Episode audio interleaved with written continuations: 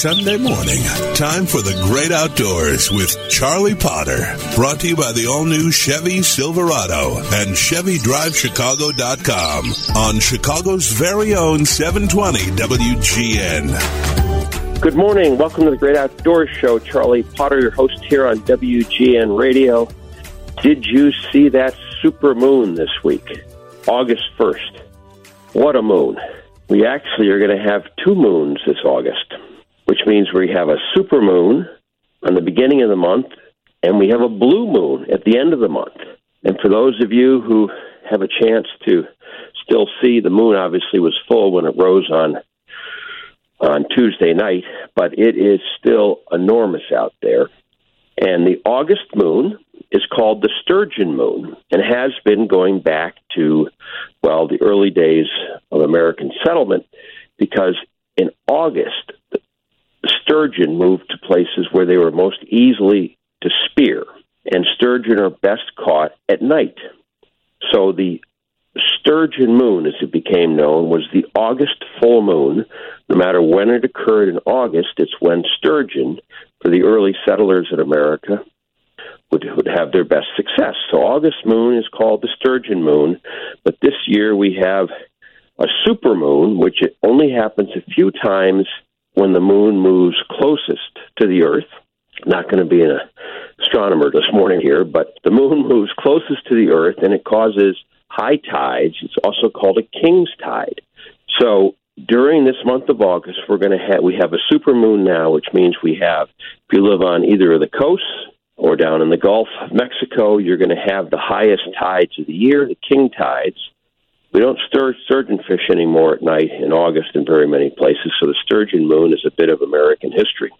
But anyway, you have one more chance this this month to see the blue moon, which happens when we have a full moon twice in a month. As the saying goes, once in a blue moon means something's very rare. So, so for those of you who are out camping in the coming week, the moon is waning, but it's still closer to the Earth than it usually is, so it's brighter.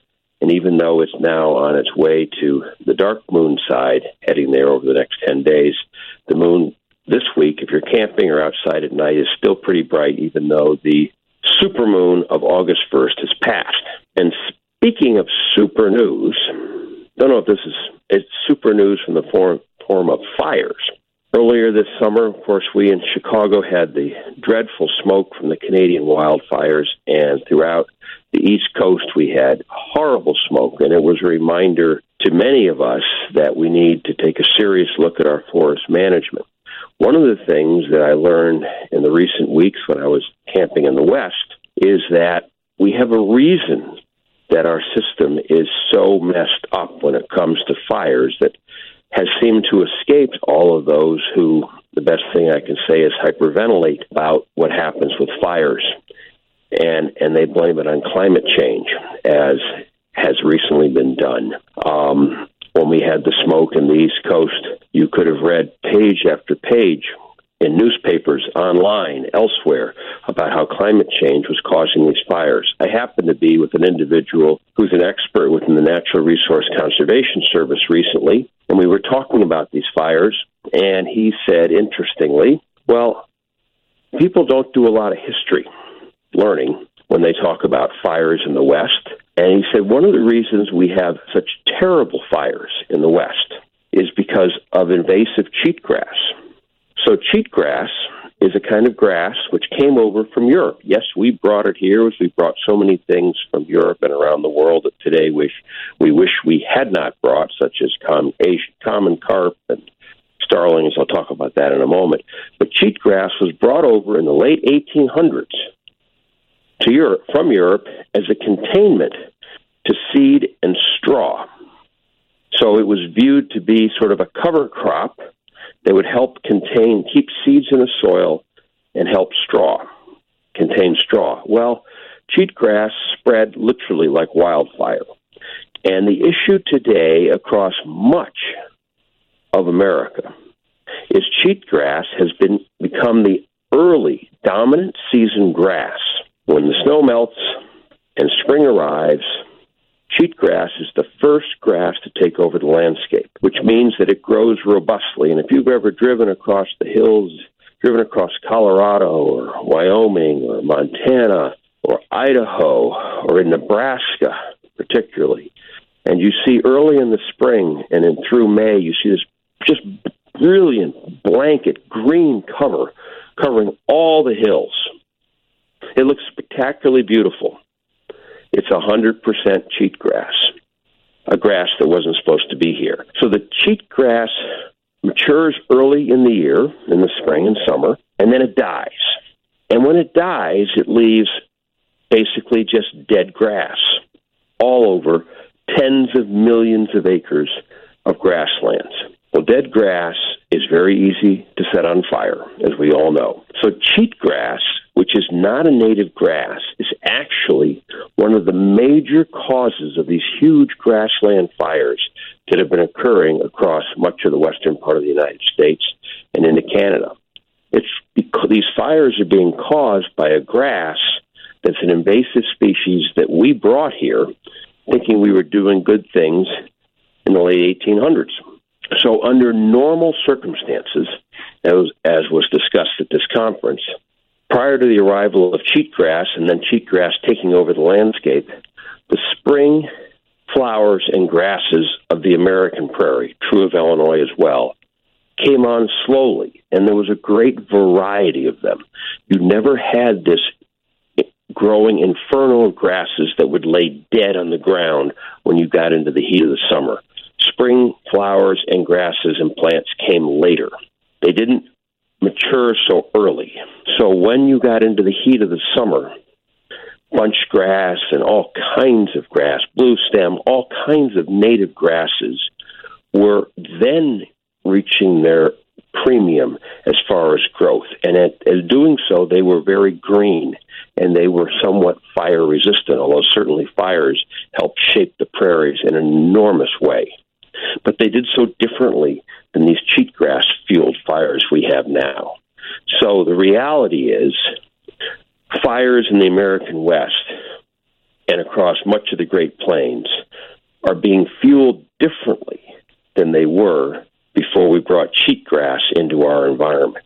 So when we think of fires and we hear about the stories about the coming of climate change, which is definitely we are. I mean, the climate's changing. We've talked about that often, but in this case, the hyperbole and the rhetoric around the huge smoke that took place in Illinois, across much of the eastern part of the United States earlier this summer, as the people at the Natural Resource Conservation Service pointed out to me, a big part of the piece of the puzzle was missing and that is how much we've changed our landscape to enable these fires that are occurring to be so extraordinary, whereas in natural environments or managed landscapes, they might not be so.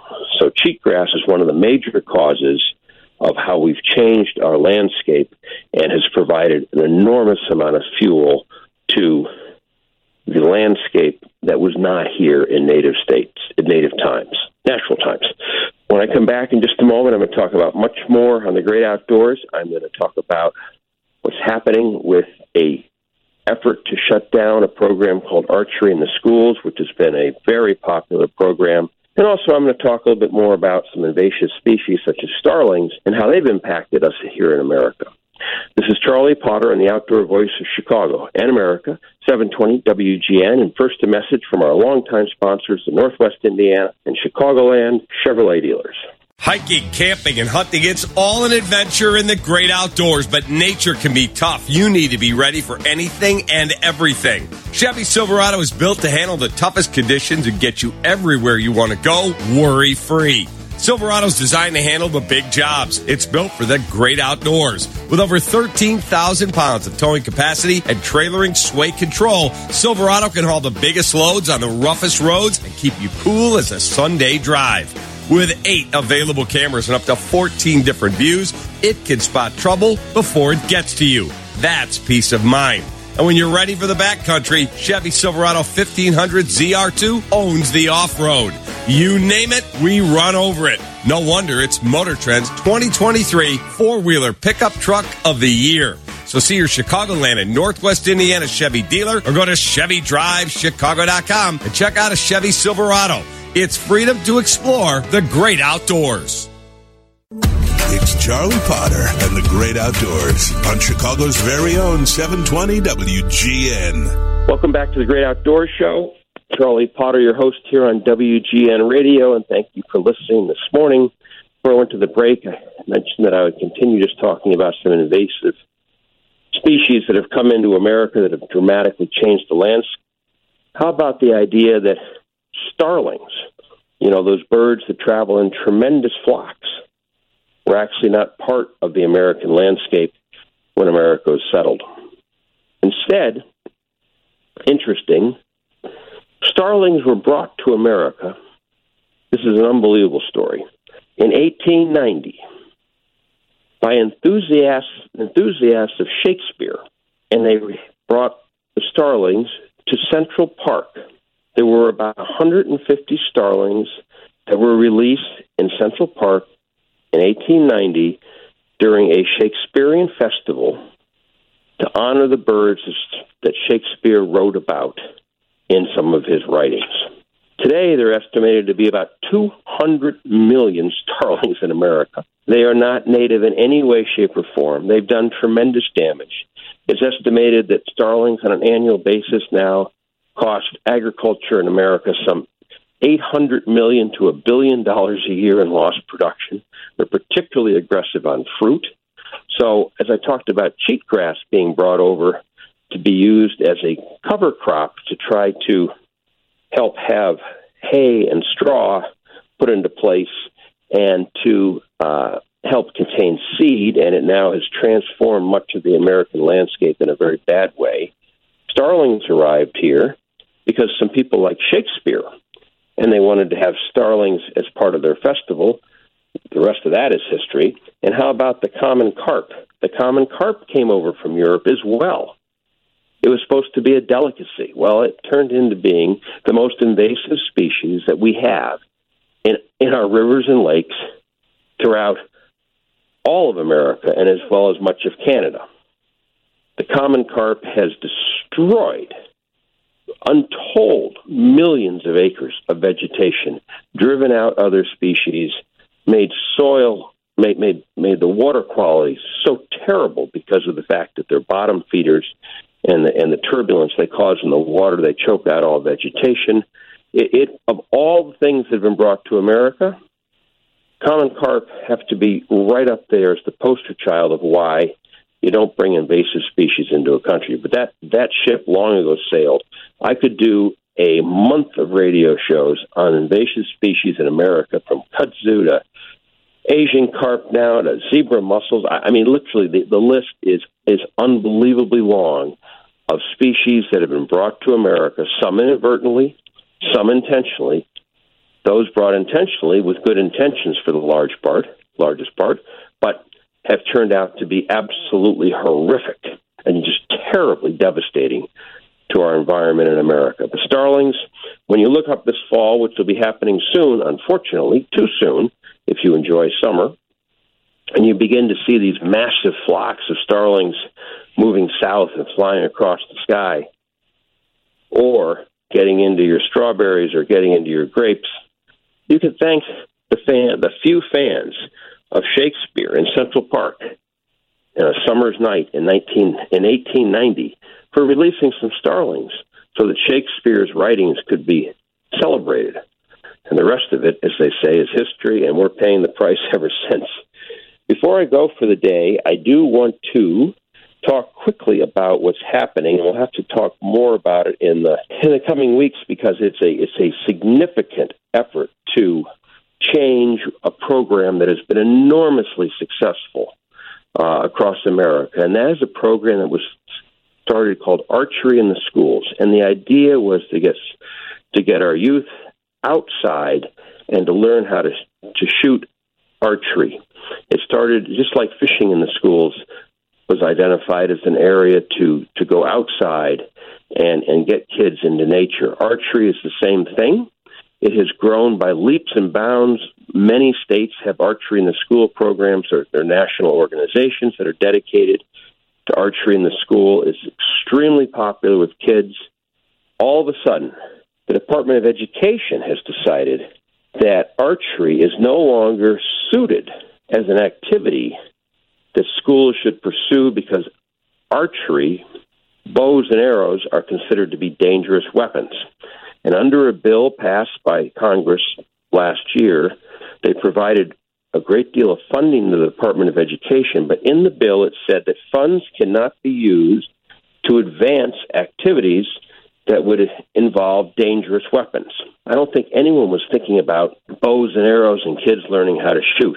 However, the Department of Education has taken this and has now stopped the funding archery in the school programs across America, saying that bows and arrows being used by kids are teaching them how to use dangerous weapons, and that is no longer permitted by Congress. This has led to a number of legislators writing the Department of Education saying that was not the intent at all of what was passed in law uh, last fall, and instead, the Department of Education is using this to try to crack down or to twist the intent of what was called the Bipartisan Safer Communities Act, BSCA, which was passed last year. So the Secretary of Education is now being asked by this by a number of senators, led by John Cornyn of Texas and Thom Tillis of North Carolina, to reverse what it had originally done in having uh, funding pulled from schools that are practicing archery programs. Hopefully, this occurs. Archery in the schools has proven to be a great way to get kids outside, to have them learn other life skills. It has nothing to do with dangerous weapons, and yet the Department of Education has decided it does. So we'll see what happens. In the meantime, uh, archery in the schools is pretty much a no go across America, which is very, very unfortunate when you consider the ultimate objective of trying to get individuals and kids to learn about nature and the outdoors. And maybe, yes, maybe a few of them become sportsmen and women of the coming generation. Thanks so much for listening. I'll be back next Sunday morning with much more in the great outdoors. This is Charlie Potter the Outdoor Voice of Chicago and America, 720 WGN.